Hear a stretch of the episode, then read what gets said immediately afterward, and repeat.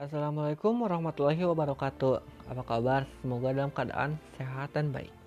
Hari ini saya Gema Wari Ramadan dari Prodi Pendidikan Seni Rupa dan Kerajinan Universitas Pendidikan Indonesia akan memaparkan tanggapan tentang tinjauan historis Pancasila. Tentu kalian semua pernah mendengar tentang sejarah terlahirnya Pancasila sampai ditetapkannya menjadi dasar negara. Seperti yang kita ketahui, Hari Pancasila diperingati setiap tanggal 1 Juni di setiap tahunnya. Pancasila merupakan dasar ideologi negara Indonesia. Pancasila sangat penting bagi bangsa Indonesia karena berperan sebagai pemersatu bangsa. Pancasila juga membimbing para pejuang mencapai Indonesia berdaulat. Oleh karena itu, sebagai warga negara yang baik, sebaiknya kita memahami latar belakang terbentuknya Pancasila. Berikut ini saya telah merangkum sejarah singkat lahirnya Pancasila. Bermula dari pidato Insinyur Soekarno yang menyampaikan gagasan mengenai dasar negara. Pada tanggal 29 Mei, Badan Penyelidik Usaha Persiapan Kemerdekaan Indonesia atau BPUPKI mengadakan rapat dengan tema dasar negara. Sayangnya hingga beberapa hari rapat berlangsung, belum bisa menemukan titik terang mengenai dasar negara.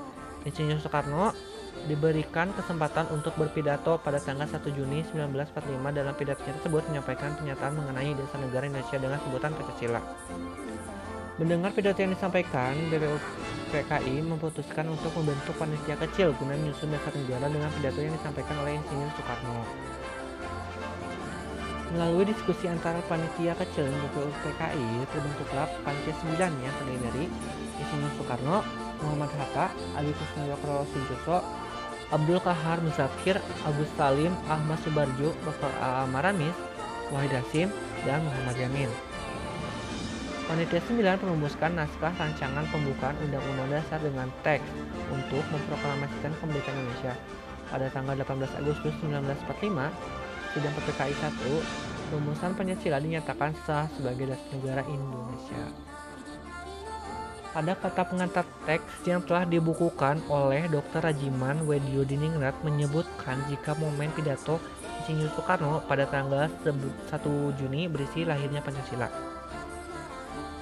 Pada tahun 1970, pemerintahan Orde Baru melalui Komkamti peringatan-peringatan lahir-lahirnya Pancasila.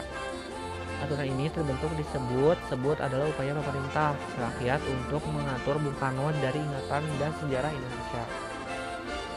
Kemudian pada Mei 1978, tepatnya 1 Juni, Hari Pancasila kembali diizinkan untuk diperingati.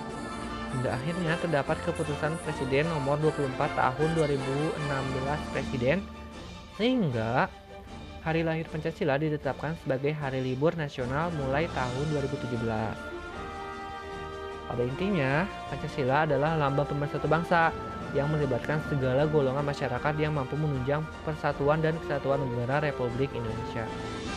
Ini itu saja yang bisa saya sampaikan. Semoga bisa bermanfaat. Wassalamualaikum warahmatullahi wabarakatuh.